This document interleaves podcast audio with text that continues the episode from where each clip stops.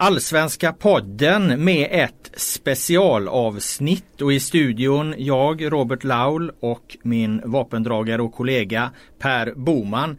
Vi har bara två ämnen att ta upp och båda utgår från eh, den förra intervjun som jag gjorde med Henrik Rydström.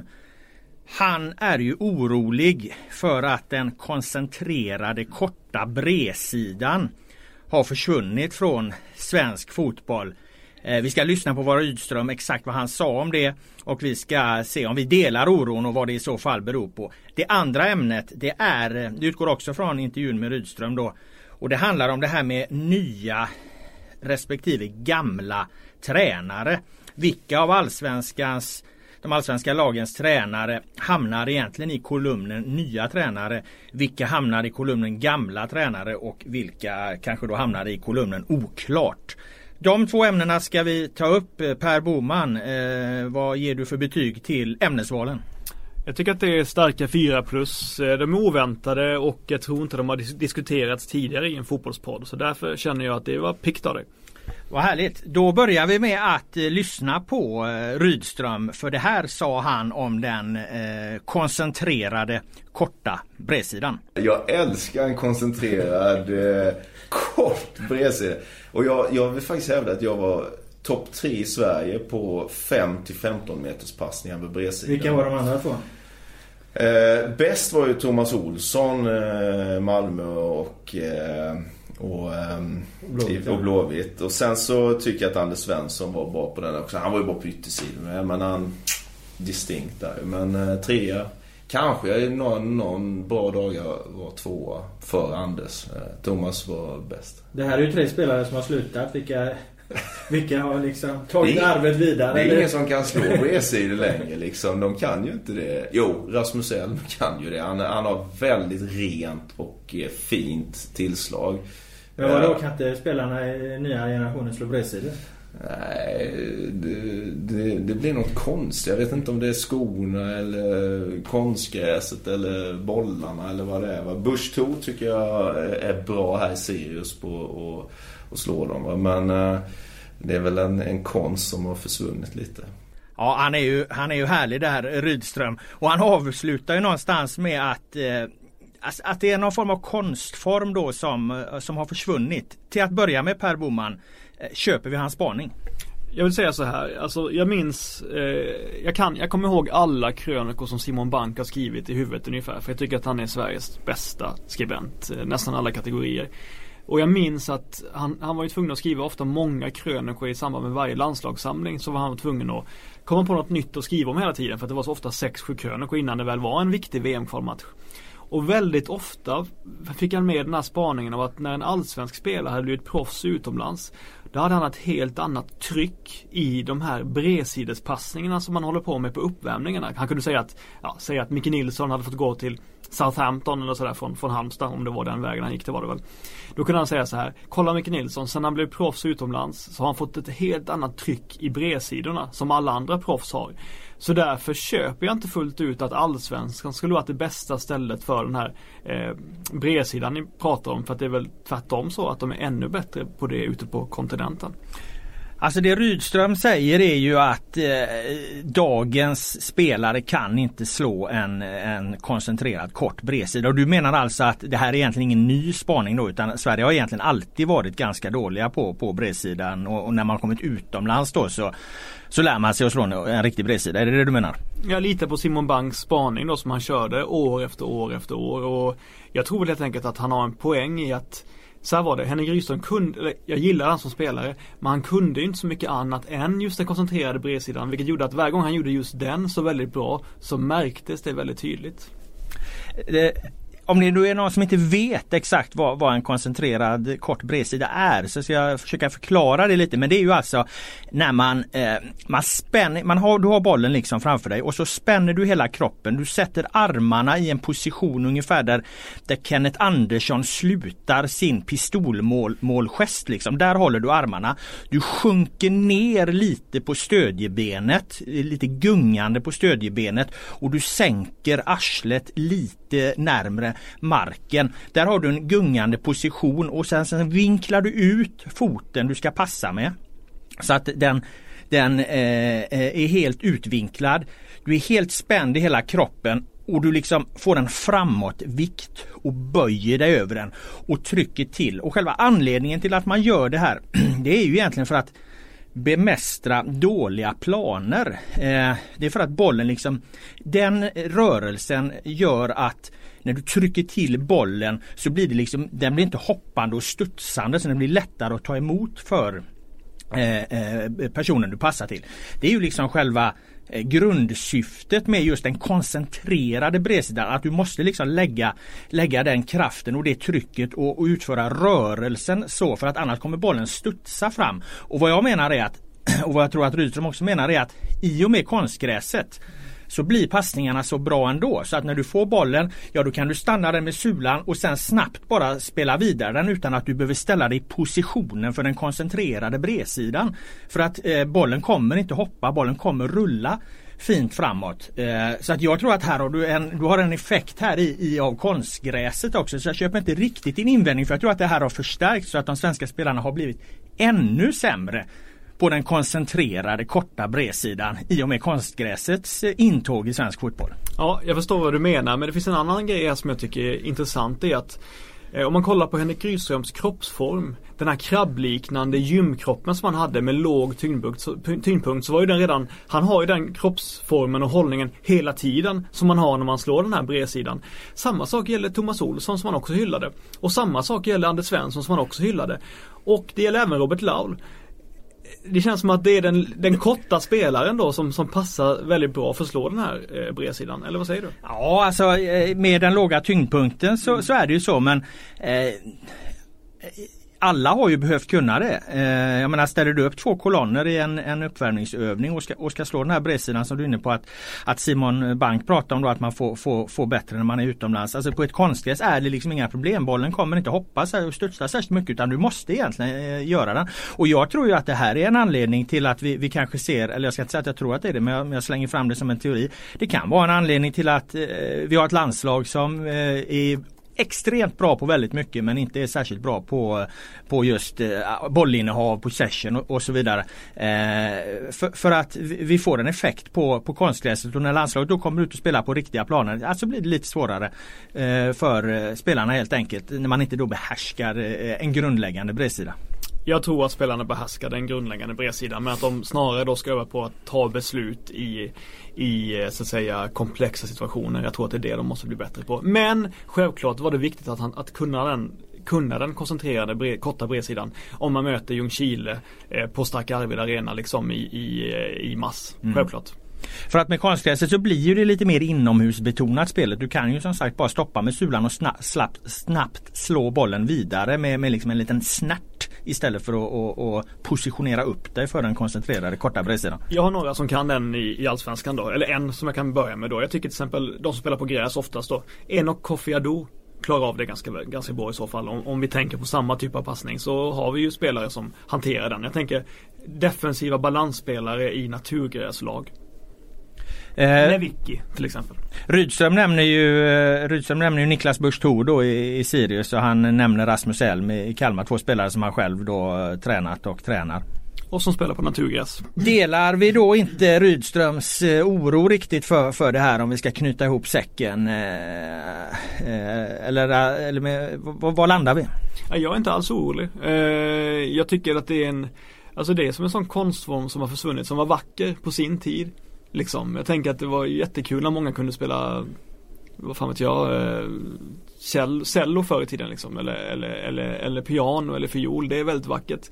Men eh, det är inte säkert det passar in sig på en, på en, på en modern liksom eh, arena konsertupplevelse helt enkelt. Liksom.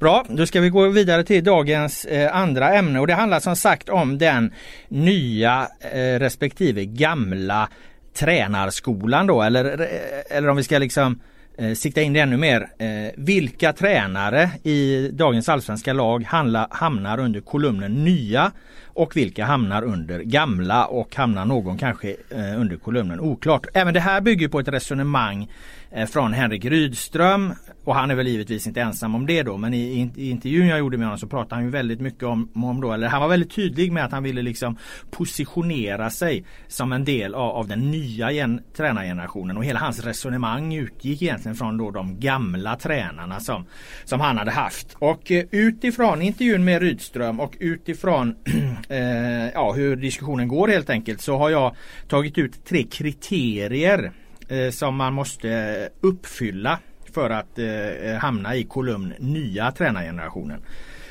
Man ska ha en husgud, varit iväg och lyssnat på någon profet som förändrat en syn på tränarskapet. Gärna då eh, Raymond Verheyen. Det är det första kriteriet. Det andra är man ska, man ska prata väldigt mycket om taktisk periodisering. Det vill säga Ingen träning utan boll. Allt ska vara integrerat i fotbollsträningen i mesta möjliga mån. Varje träningsmoment ska gå att överföra till en matchsituation. Det ska man prata väldigt mycket om.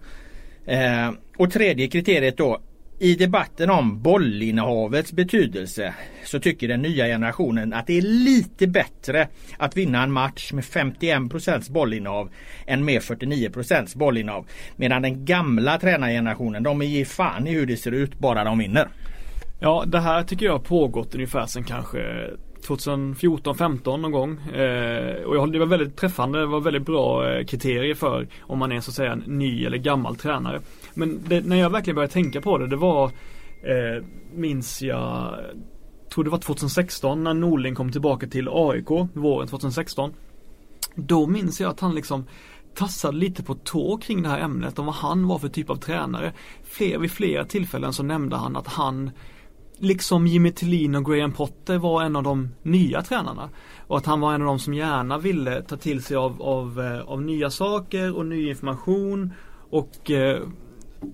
och försökte förkovra sig liksom. För han ville inte absolut, han försökte distansera sig från typer som Jörgen Lennartsson och, och sådana liksom. Flera gånger nämnde han att det, det ger ju mycket mer att, att vinna mot eh, att Jimmy Tillin eller Graham Potter än att vinna mot Jörgen Lennartsson.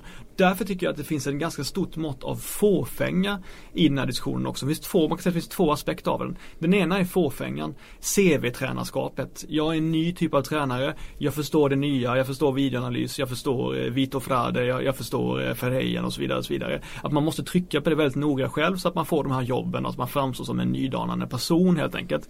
Så jag tycker att det finns en fåfäng sida av det som, som jag kan tycka är lite personligt varumärkesvårdande som är inte alltid särskilt sympatiskt. Är det lite elitistiskt också i det här menar du eller? Det finns ett visst mån av fikonspråk i det exakt. Att man, att man, att man läser vissa termer och vissa begrepp som, som ska visa om man är in the know eller inte helt enkelt.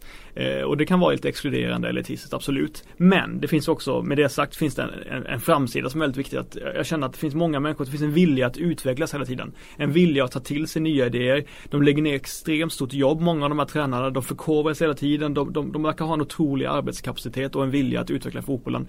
Och det tycker jag är liksom, det är klart det viktigaste. Så att, så att eh, man får ta fåfängan liksom, man får ta det som ett litet eh, Eh, man får ha med sig det i själva resonemangen men, men, men jag tycker väl att i grunden att det är en bra sak.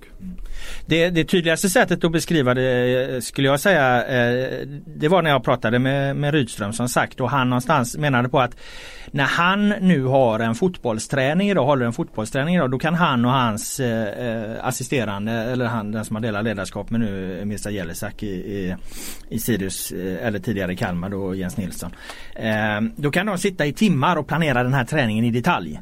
Medan att när Nanne kom till ett träningspass då kopplade han ungefär på när han, när han klev in i omklädningsrummet. Jaha okej, vad ska vi göra idag? då? Och så funderar han en halvtimme de här, de här, de här övningarna och så blev träningen någonstans mer för att hålla uppe ett matchtempo kanske än att, än att söka eh, en direkt överföring till, till då vad de ska, ska göra i match. Liksom. Så att det, du är inne på, på en väldigt central del där eh, när du säger att de lägger oerhört mycket mer tid då den här så kallade nya generationen. För att det är vad jag förstår väldigt väldigt då mycket mer planering bakom, bakom, bakom träningen. Och det är ju helt enkelt en, en, eh, en utveckling.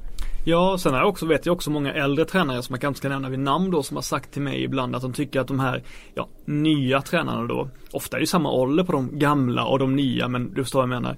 Att de gömmer sig bakom statistik ibland. De gömmer sig ibland bakom teorierna och vågar kanske inte ta besluten själva utan de helt hela tiden måste ha eh, de, de, ibland, de kan inte se när en spelare är trött på träningen utan de måste kolla hans jävla pulsklocka eller hans hjärtslag liksom istället för att, eh, att eh, det kan försvinna då eh, del av den här så att säga mm, sociala samvaron och förmågan att lära känna personer mm. utan det blir helt ska säga digitaliserat eller ja, mekaniskt. Rydström hade en intressant beskrivning av det. Han sa det att eh, medan han då tittar liksom på, på siffror och statistik då kunde ju Nanne gå runt i omklädningsrummet och känna in spelarnas energier. Och det värsta var att ofta stämde ju det där liksom. Och eh, Nanne kan väl inte givetvis inte känna några eh, energier så eh, bokstavligt men tränaryrket är ju ett erfarenhetsyrke. Så att någonstans ligger det ju någonting där att, att det Nanne ser händer på en träning och, och, han lär känna sina spelare, han ser hur de gör, hur de mår och så vidare. Det blir ju liksom någon slags sammantagen bild som mynnar ut i en känsla att jag tror på dig inför den här matchen. Problemet med den erfarenhetstaken på det då. Eh, som ju är relevant liksom. För att det här är ju något de tränarna lär sig att göra. Det är ju att det blir ju inte riktigt mätbart och det blir inte, de kan inte riktigt förklara vad det är de gör liksom. Eh, med hela det här nya tränartänket där så försöker man ju någonstans bryta ner alla moment så att det ska gå att mäta, förklara, prata om, utveckla och förbättra istället för, för, för, för att allting eh, Eh, sitter i huvudet på den enskilde tränaren. Jag tycker också det är intressant hur det, hur det går i vågor för vi minns ju hur eh, eh, Lasse Lagerbäcks fotboll, hur det brännmärktes som en programmatisk sossefotboll som liksom var fast i strukturer och att han liksom hade en alldeles för vetenskaplig syn på fotboll som var stel och tråkig och taktisk liksom. Och han var GH-utbildad och han var liksom en jävla, vad ska vi kalla det, teknokrat och så vidare och så vidare. Eh, nu är det tillbaka igen och beter sig så liksom. Så att, och Lagerbäck, han ska ju alltid benämnas som en gammal tränare och, och en tränare som, som eh, inte har koll på det nya. Men han är ju en av de som faktiskt har vinnlagt sig om att ha en vetenskaplig genomlysning och förklaring till hur han vill spela fotboll. Så jag menar, ibland, ibland kan jag känna att det blir för enkelt att att, att, att liksom vara på de så att säga gamla tränarna som att de bara är sköna gubbar som går ut och lägger ut koner och inte funderar liksom. De har, jag tror att många av dem har liksom eh, kanske varit de som allra mest har försökt forska kring fotboll helt enkelt. Ja och för eh, precis så är det. det. Det här då som karaktäriserar det, den så kallat nya generationen då den är ju extremt vetenskaplig och den tar ju också eh, Den har ju också sin utgångspunkt liksom att det absolut viktigaste i fotbollen, viktigare än för fysik, snabbhet, styrka, teknik, allting. Det är ju liksom taktik och kommunikation. Att du i varje givet ögonblick under en fotbollsmatch vet exakt vad du ska göra och att dina lagkamrater lagkamrater också vet vad du ska göra. Inte bara den spelare som är närmast den som har bollen utan även alla runt omkring. Att man liksom bryter ner allting det,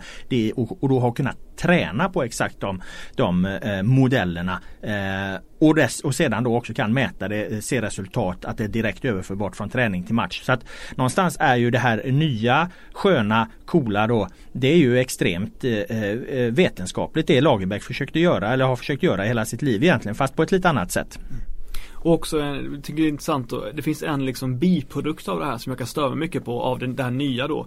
Det är de nya videoanalytikerna på nätet liksom. De kan sitta och klippa ihop eh, 50 sekunder som visar upp eh, Tarik Elionussis liksom första press för AIK, hur briljant han är det. Ofta är det liksom rena banaliteter och hur, hur han stänger av mittbackarna från att slå en enkel passning till deras innermittfältare liksom. Sånt som tidigare då kanske bara var sunt förnuft eller sånt som alla visste. Det ska ibland målas upp numera till någonting helt extraordinärt värt liksom. Och därför kan jag störa mig, jag kan störa mig lite på att ibland kan professionaliseringen av tränaryrket då eh, medföra att att man ska göra svår, saker lite svårare än vad det är ibland helt enkelt med det här fikonspråket. För akademiker vill alltid alltså höja upp sitt eget yrke. De vill alltid höja höja den egna liksom eh, teorin eller det man, det man, det man försöker visa upp liksom. Det finns ett egenvärde för tränarna att såklart att, att det ska bli en uppvärdering av deras roll.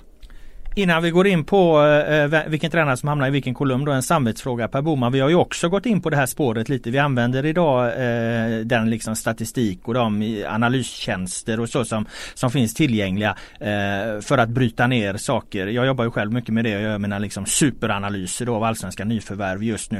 Eh, är risken att, eh, att vi också hamnar i ett alltför liksom tekniskt och, och eh, ja, fel, fel, felaktigt sätt att se på det? Ja, alltså lite så kan jag tycka att det kan bli lite stelbent då ibland liksom om man bara utgår från det. Eh, men däremot kan jag känna att det finns liksom en eh, ett jäkligt liksom eh, Nej men jag kan känna när vi pratar om det ibland då är det väldigt ofta att min bild som jag har av spelaren eh, efter att ha sett han väldigt många gånger spela, spela väldigt mycket liksom. Då kan det stämma ganska bra överens med den analysen du gör liksom. Så jag tror att man ska försöka låta de världarna, så att erfarenheten av spelarna och den statistiska analysen gifta sig med varandra.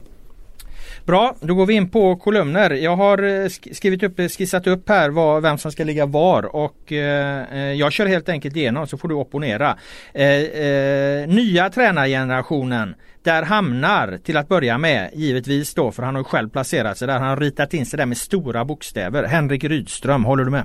Ja, han är en av de som allra tydligast har byggt det här personliga varumärket till att vara en ny typ av tränare. Och det, det, det är han ju också. Han, han försöker göra saker som inte så många har gjort tidigare, så absolut.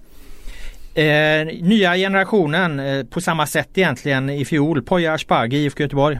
Ja han är väl, eh, han är väl, om jag ska vara ärlig, han är väl, han är väl posterboyen för den nya generationen. Han är liksom blåvitt, känner sig osäker, vad ska vi göra? Vi tar upp, vi tar, alltså han är säkert en bra tränare men när Blåvitt tog in honom så tror jag att de gjorde lika mycket det av eh, av att visa upp att vi är en förening på rätt håll helt enkelt. Vi tar in någon som, eh, som i allmänhet anses spännande.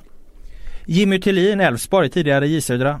Ja, jag har sagt, nu har jag sagt alla tre i Posterboy men, men eh, Jimmy Tillin är ju onekligen eh, bilden av de, eh, ska vi kalla det, centrerade ytterbackarna och Portugal och Vito Frade och periodisering och så vidare. Han är ju den som alla andra tränare älskar att hylla för att han då han har kommit så långt i sin teoretiska utveckling. Han är den moderna tränaren. Magnus Persson, Kalmar FF. Lite både och tycker jag. Han, han, han har svårare att bygga upp sitt personliga varumärke kring det som, som de andra ut med tanke på att han var med förr också för ganska många år sedan då och har då gjort ganska dåliga resultat också både Djurgården och Gais. Så att jag vet ju att han, eh, att han jobbar mycket med liksom att bygga upp sin ledarstab i Malmö och att han utgick mycket från eh, någon slags kallade fotbollsvetenskapligt synsätt. Så är det ju. Men jag tycker att det, han är inte hundraprocentig del av de så kallade nya tränarna i Allsvenskan tycker jag inte. Men han har alltid eh, de här kriterierna vi läste upp tidigare. Han har ju liksom sin profet i, i, i Verheyen och, och, han jobbar ju extremt mycket med, med att överföra träning till match där han pratar mycket om taktisk periodisering och, och eh, jag tycker han är ett klockrent exempel för det även om han, eh, han liksom inte anses lika då cool och skön som de andra. Exakt, men jag tycker att det handlar lika mycket om renommé som något annat. Så han har bagaget gör att han inte Alltså gör att han ändå finns vissa frågetecken. Axel Kjell, Örebro. Ja, definitivt. Eh, det blir också kul när han, han blir på något sätt Luke Skywalker och Axel, Alexander Axén blir Darth Vader i det här sammanhanget då. För Kjell liksom har ju har ju hela tiden lyfts upp som en av de nya tränarna och Axén har lyfts upp som en av de gamla tränarna. Så att eh, ja, nej, han, han ska definitivt vara med i, på den delen av kategorin. Joel Cedergren, GIF Sundsvall. Absolut. Eh, här har vi ju mannen som håller på med Econo och Soccer Service som, som tog det till Sverige och som ju var en av de första som tillsammans med då Jimmy Tillin eh, eh, försökte förkovra sig just med de här Ferrejen och Frade-typerna. Ian Birchnall, eh, Östersund. Ja absolut. Han har i flera intervjuer till och med i engelsk press sagt att, eh, att han tycker att eh, många engelska klubbar jobbar på ett utdaterat sätt och att det är gammaldags och så vidare. Och det är ju det tydligaste tecknet på en av de nya tränarna att de gärna distanserar sig från det, från det gamla. Då har vi alltså en, två, tre, fyra, fem, sex, sju stycken då som enligt mig eh, representerar det nya och du har hållit med om alla de sju. Eh, möjligen inte då Magnus Persson fast eh, det gjorde du nog ändå till slut. Eh, Rydström, Asbaghi, Tillin, Magnus Persson, Axel Kjell, Joel Cedergren, Ian Börsenal. Sju, nya, eh, sju tränare som hamnar under kolumn nya. Då har jag då alltså eh, nio stycken lag då som har tränare som hamnar under den gamla tränargenerationen. Då får vi se om du håller med om det då. Mm. Eh, där har jag nämligen placerat då Rickard Norling. Ja det gör nog ont för honom att höra det. Men eh, jag håller nog inte med om Norling. Jag tycker nog att han tillhör de nya. För det handlar väldigt mycket om den egna, egna ambitionen att faktiskt tillhöra de nya också. Han har en, eh, så att säga, en eh, utländsk profil som han har fått efter i Ventura i Torino. Han har gjort massa studiebesök i Italien, tagit till sig av deras fembackslinje och deras lite mer så kallade moderna catenaccio-fotboll. Eh, så, och, och, han är kanske den tränaren som lägger ner allra mest tid på sitt yrke i hela, i hela, i hela serien. Han bränner ut kollegor och liksom jobbar järnet och Eh, gör allt för att utvecklas som tränare. Så jag eh, vill nog flytta över Norling. Eh, Men vänta då innan min, in, eller då får du höra min invändning då. Det här skulle jag säga att det här gjorde ju Norling för 25 år sedan liksom. Eh, han har ju egentligen inte ur det perspektivet ändrat sig. Han har ju alltid varit den här sökande och tittat på, på nya eh, saker. Så att jag, jag skulle inte säga att han liksom har svepts med i den här vågen. Och dessutom eh, är han ju han, har ju in, han är ju inte den, han behöver ju inte ha ett bollinnehav för att vinna en fotbollsmatch. Han skiter ju hur fan det där ser ut. Han ska vinna liksom. Det, det, det är hans grej. Plus att han inte har svepts med och han har inte någon av den här nya tidens husgudar på det sättet. Det är möjligt att han har men då har han haft andra tidigare. Så att jag vet inte om jag släpper över honom mm. till den nya generationen. Jag, jag, jag skulle säga att han får ligga, eller också får han hamna mitt emellan i så fall. Jag, jag vill nog ha kvar honom på gamla generationen där. Låter du mig ha det eller? Tar du strid för Norling till, till den nya tränargenerationen? Nej, jag köper det du säger. Jag, jag, jag tycker väl att det finns, det finns eh, anledningar till att man skulle kunna räkna honom som den nya men, men eh, nej, jag tänker inte ta strid för det. Eh, Ove Rössler, Malmö FF? Ja, han är ju supergamla generationen med det här eh, auktoritära ledarskapet. Sen är det lite, det blir mest liksom, det handlar ju mest om vad man har för bild av honom som person kanske och som, som så att säga hur han beter sig i omklädningsrummet och vid träningsplanen och vid, hur, man hör honom skrika i samband med matcherna liksom. Men jag tycker väl att Rössle har, eh, han har ju samtidigt har han ju förståelse för att man ska bygga en, en, stor ledarstab och han har förståelse för att det måste in experter i de rollerna. Men han är ändå den gamla typen av tränare som, som eh, han har någon slags, trots att de har Daniel Andersson som sportchef så har han ändå någon slags jag vet inte, manager, managerroll på det sättet att han vågar dela ut uppgifter till andra runt omkring sig. Han behöver inte ha total kontroll över allting hela tiden som jag förstår det. Då behåller vi Rössler eh, på den kolumn gamla generationen och där har vi även Andreas Alm, Häcken. Mm, ja, intressant. Eh, Andreas Alm har ju skrivit böcker om sin fotbollssyn och så vidare. Vad han tycker är viktigt att tänka på som fotbollsspelare. Och han har ju försökt ha liksom teoretiska resonemang och utläggningar till kring, kring, eh, kring sporten som, som inte så många hade på den tiden. Men jag köper att han tillhör de gamla för han har inte haft något behov av att positionera sig som en av de nya. Han har inte haft något behov av att berätta om sina studiebesök till, till kontinenten. Så att, eh, nej, jag tycker att han, eh, han kan vara en av de gamla. Mycket av det han skrev i sin bok här, eh, vad, vad är den, tio år gammal nu? Se spelet eller förstå spelet eller vad, vad heter? Som ju för övrigt är jävligt bra alltså. Och som handlar om, om, om, om spelförståelse och så. Mycket av det mycket av det tycker jag man kan hitta i de här nya strömningarna och så. Och det, och det liksom skrev han ner för tio år sedan innan, innan allt det här fanns. Liksom. Så att jag tycker definitivt han ska tillhöra eh, eh den gamla kolumnen här. Eh, men har, har, har varit, för han har ju varit långt före många med, med att se det här. Och, och, och, då ska man inte hamna i den nya generationen av den anledningen. Även om man kan dela värderingar om vissa saker. Mm. Ja, jag köper det. Då har vi också eh, kolumn gamla generationen då fortfarande. Ja, Hans Eklund, eh, Falkenbergs FF. Ja, jag skulle ljuga om jag sa att jag visste exakt hur Hans Eklund arbetade. Men min bild är att han arbetar mer som Lagerbäck än som Jimmy Tillin om man säger så helt enkelt. Om man kollar på hur lagen har spelat sen, eh, hur Falkenberg har spelat när han har haft dem i Allsvenskan så tycker jag att, eh, att eh, Hans Eklund tillhör den gamla generationen. Ja han har definitivt inget stort behov av att positionera sig i alla fall utan det här är en människa som är mycket trygg i sig själv och sin syn på fotboll så. Eh, han får vara i den kolumnen definitivt. Vi har ett eh, intressant namn här då efter honom. Stefan Billborn Hammarby har jag då placerat i den gamla generationen. förstår du jag tänker? Nej, vad tänker du att han är en mer, eh, ska säga, takt, handfast instruktör då snarare än att han är någon högtflygande propagandist eller liksom eh, filosof? Precis så tänker jag. Jag tänker mig att alltså Stefan Billborns absolut eh, största styrkor är ju just det att han är väldigt bra på liksom att instruera sina spelare, förklara för dem, vara ute på planen och, och, och göra det här. Han är väldigt långt ifrån eh, den nya generationen som sitter och säljer in de här stora liksom, ideologierna och så. Utan här, Billborn är ju mer liksom en, en, eh, en skicklig gammaldags fotbolls... There's never been a faster or easier way to start your weight loss journey than with PlushCare. PlushCare accepts most insurance plans and gives you online access to board-certified physicians who can prescribe FDA-approved weight loss medications like Wigovi and Zepbound for those who qualify. Take charge of your health and speak with a board-certified physician about a weight loss plan that's right for you. Get started today at plushcare.com slash weight loss. That's plushcare.com slash weight loss. plushcare.com slash weight loss.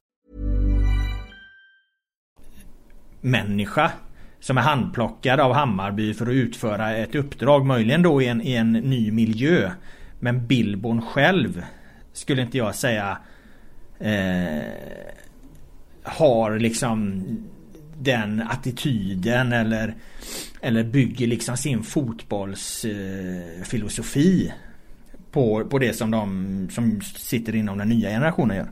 Nej jag håller med. Sen har jag ju hört att de pratar om sina förebilder. Om Klopp och Pep Guardiola och half spaces och allt sånt här liksom. Jag har hört han prata om det. Men jag tycker att han gör det som du säger på ett Han gör inte det på ett personligt varumärkesbyggande vis liksom. Utan han gör det eh, som en del av sin eh, metod snarare. Så jag, jag köper att han är en del av de, av de gamla. Sen är ju han eh, då en som sneglar mycket mot eget bollinnehav och, och de här bitarna. Men, men det är ju mer liksom att det är ju Hammarby. Ska ju vara det. Det har ju Hammarby alltid eh, varit och det kommer Hammarby alltid vilja vara.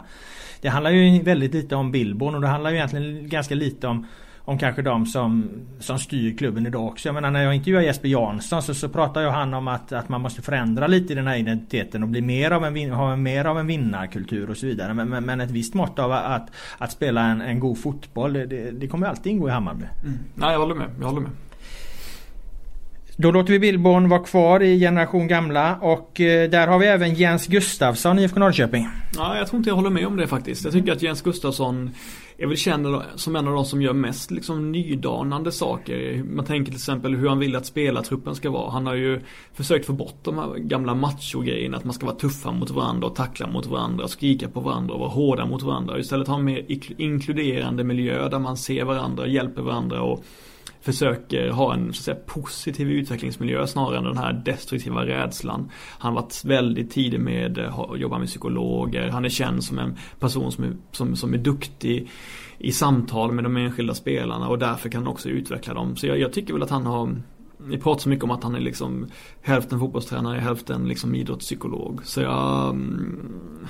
Men är det en, eh, har inte jag riktigt med som ett kriterium Nej. för att tillhöra det nya. Jag menar, det sa ju redan eh, Kjell Jonevret på sin tid att en, en, glad fotbollsspelare är en bra fotbollsspelare. Nej men det är en poäng och det är väl mer då att andra kanske har velat lyfta upp honom som en av de nya tränarna. Det är, det är väl mer kanske det då att, han, att, att andra har haft ett behov av att att sätta, han, sätta honom i den kolumnen men han själv kanske aldrig riktigt har har resonerat i de banorna. När han kom fram i Halmstad så var han ju en... Eh, då beskrevs han ju som liksom den nya Lagerbäck. Alltså i form av att han var en väldigt defensiv fotbollstränare. Jag tror att du har helt rätt i det eh, du säger. Han är ny så tillvida att han har ett mer liksom kognitivt synsätt på eh, fotbollsspelare och eh, en annan liksom kommunikation, dialog, skapar en annan miljö, en mycket varmare Eh, miljö än en, eh, en miljö där spelare både får, får eh, må bra och, och må dåligt så att säga om man ska prata om det öppna sig och så här, och Det tror jag är jättebra. Men sen tror jag helt enkelt att Jens Gustafsson är en extremt bra fotbollstränare. Han tittar på sitt material.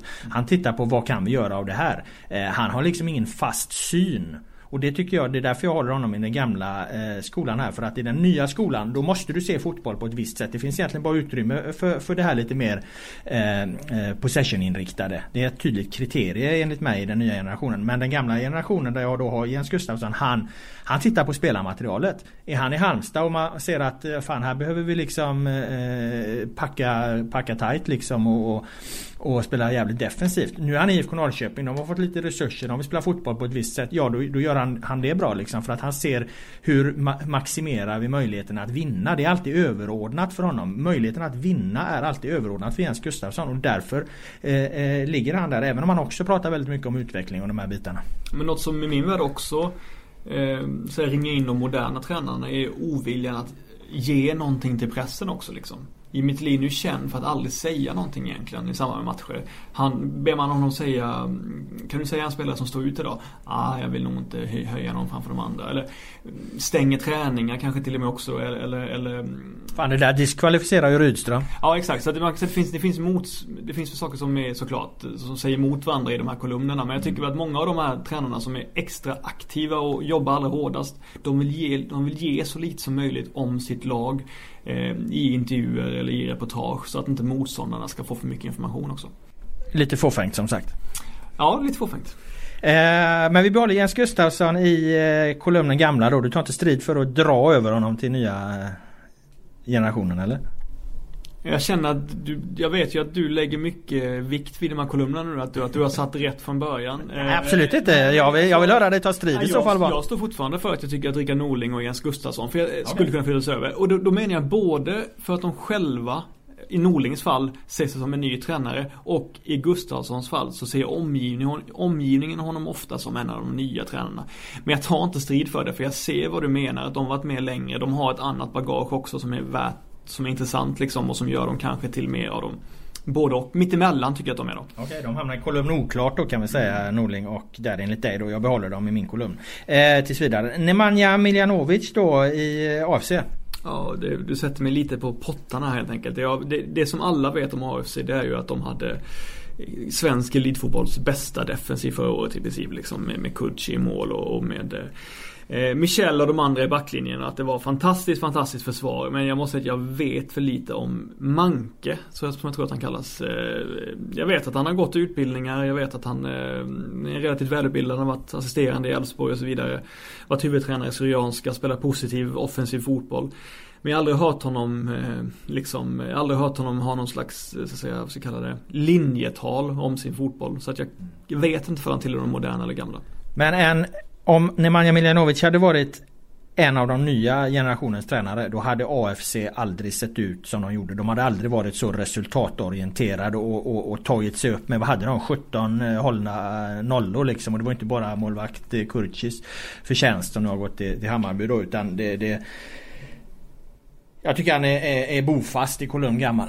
Samtidigt tycker inte det, jag tycker inte det handlar om defensiv kontra offensiv. Jimmy Tillin, alltså han var ultradefensiv i hög utsträckning som tränare för Jönköping Södra. Men kunde ändå framstå som en av de nya tränarna. Så jag, jag är inte säker på att man ska vara för att man ska dela upp dem för mycket i offensiva och defensiva. Nej okej okay, men eh, med ett mindre fokus på eh, bollinnehav och så vidare då eh, i Miljanovic fall. För det hade ju Thelin även om han eh, hade liksom en... Det är ju ingen motsättning eh, att, att, spela en robust defensiv. Jag menar du kan ju ha så skickliga försvarsspelare som behärskar båda och. Så att det, där har, det är ju ingen motsättning egentligen. Det är klart att Jimmy Thelin och alla de här i den kolumn nya kan spela en, en stenhård defensiv. Och bra defensiv.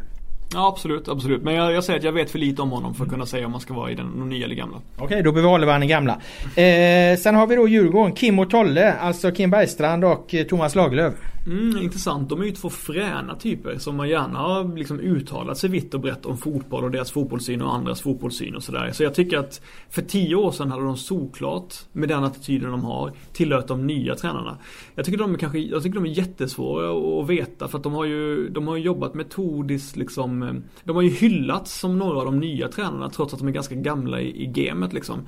Med, med deras metodiska arbete med Sirius från division 1 till, till allsvenskan och när de då första tiden i Allsvenskan, första halvåret spelade kanske bäst fotboll i hela serien liksom. Eh, men jag vet inte liksom, samtidigt så de pratar ju också mycket om Pep Guardiola och sådär som förebilder men de har ju inte kanske eh, gjort den här pilgrimsresan ner till kontinenten. Eh, och de känns väldigt flexibla. Så jag, tycker, jag tycker det är väldigt svårt, svårt att veta vad man ska sätta dem. Vad säger du? Ja, jag, jag känner ju också lite att de kom också lite före allt det här. Och eh, återigen, det är ju liksom Tränare har ju alla tider tagit till sig av nya influenser och, och eh, har liksom sina förebilder ute. Att, jag menar att människor imponeras av Pep Guardiola och så. Det, det är ju inte konstigt. Det är ju inte därför man hamnar liksom i, i kolumn nya. Utan det här är ju någonstans att, att eh, just nu när vi sätter liksom ner förstoringsglaset på, på Allsvenskan inför 2019 så, så, så tycker ju eh, i kolumn nya väldigt många av dem tycker ganska samma. Det är ju väldigt, det är väldigt liknande. Jag kan ju peta in det på de kriterier, tre kriterierna här liksom. Så, så hamnar ju alla där eh, i, i, eh, och tycker ungefär så. Medan då eh, Bergstrand och Lagerlöf dels Känns som att de var lite tidigare med det här ändå. Eh, de har också jobbat på ett annat sätt liksom. De, de, de, vad låg Sirius när de tog över där? De låg i division 1. De har tagit, eh, gått den långa vägen på ett annat sätt. Och de har ju också sin gedigna spelarerfarenhet. Det har en del av de här eh, som vi nämner också i, nya kolumnen. Men, men många av dem, Thelin och, Poja och så här, de har ju inte liksom den erfarenheten på samma sätt. Nej, men jag tycker väl att det finns eh, två saker som gör att de skulle kunna tillhöra de gamla de har ju någon slags rolig så här tränarerfarenhetsvidskeplighet som man inte förknippar med den nya generationen. Till exempel att de säger att de vill ha många vänsterfötter på banan. För de har en känsla av att det öppnar mer eh, ytor när man har bollen liksom.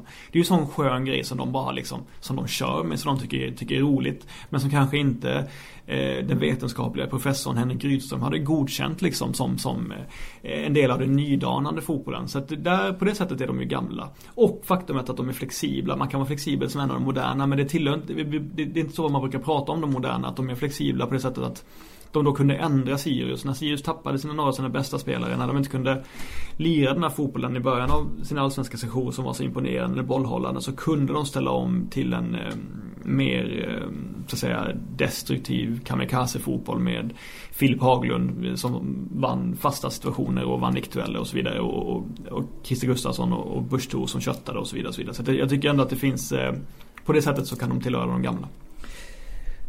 Då har vi eh, sista här då, det är Helsingborg, P.O. Ljung. P.O. Ljung är väl liksom, det är väl bara hela liksom det retoriska anslaget som gör att man, man måste slänga in honom i den gamla generationens tränare, eller vad säger du?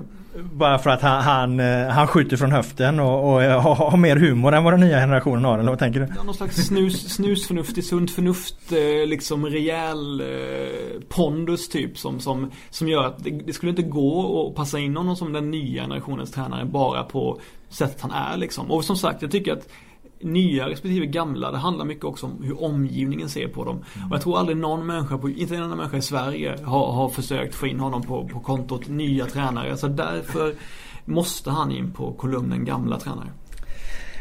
Inga protester mot det, jag hade själv placerat honom där då. Eh, det gör att eh, vi har eh, under kolumnen gamla då och då ska jag ta med eh, Bo, Bomans eh, reservationer här då. Rickard Norling, Uwe Rössler, Andreas Alm, Hans Eklund, Stefan Bilbon, Jens Gustafsson, Nemanja Miljanovic. Kim Bergstrand, då, eh, to, eh, Thomas Laglöf och P.O. Jung. Men då vill alltså eh, Per Boman placera in Rickard Norling och Jens Gustafsson som någonstans mitt emellan där då på, på kolumnen oklart. Det skulle innebära att vi har sju stycken i kolumn nya. Två stycken i kolumn oklart och sju stycken i kolumn gamla. Fick jag det rätt nu eller? Mm, absolut. Det var en ganska jämn och, och, bra för det. Det är alltså helt jämnt då. Alltså vi har sju nya, vi har sju gamla och vi har två som ligger lite mittemellan. Är det Allsvenskan 2019? Ja det är det. Och jag vill bara säga vad jag tycker är en spännande tränare. Det är en tränare som kan överprestera, överprestera med ett sämre spelarmaterial. Det är det som gjorde Graham Potter jätteintressant. Inte att han kunde liksom ses som en ny tränare utan faktumet att han kunde överprestera stort med ett ganska dåligt spelarmaterial. Eller spelarmaterial som inte var erkänt som bra än liksom. Och det gällde samma sak med Pelle Olsson. Han kunde överprestera med ett dåligt spelarmaterial i tio år på raken i Gävle. Och det är det jag tycker är en bra tränare oavsett hur mycket så att säga retoriska spetsfinurlighet man håller på med liksom. Om man tittar på kolumnen eh, framgång här då. Eh, vad, vad de har liksom åstadkommit. Nu plockar du visserligen eh, bort eh, Norling och, och Jens Gustafsson då från kolumnen gamla till oklart. Men annars är det ju mer det är ju, det är ju mer framgång i, i, i den här kolumnen gamla tränargeneration ja, får man ju säga. För de, de här, jag menar Rydström och, och Poja och Tillin och, och Persson och, och Kjell och, och Cedergren och Birchnall. De har ju egentligen inte de har inte bevisat någonting än. Ja, det tycker jag är en så orätt, orättvis sak att säga. För att de andra har ju tränat lag oftast väldigt mycket längre än de, än de så kallat nya tränare. Så jag tycker att eh, det är för tidigt att säga helt enkelt. Det är det som, som, eh, som, eh, nej jag, tycker att det, det, är orättvist och, och, och, att gå in på framgången. framgångar än. Men däremot kan man säga att några av de nya tränarna har ju, har ju hypats väldigt hårt utan att kanske då visat upp resultat än så länge. Så kan man säga. Det var fina eh, avslutningsord. Vi eh, stoppar den här diskussionen här och eh, den allsvenska podden är tillbaka med fler debatter och diskussioner men också med fler intervjuer eh, här under den allsvenska försäsongen. Tack så mycket för att ni lyssnade.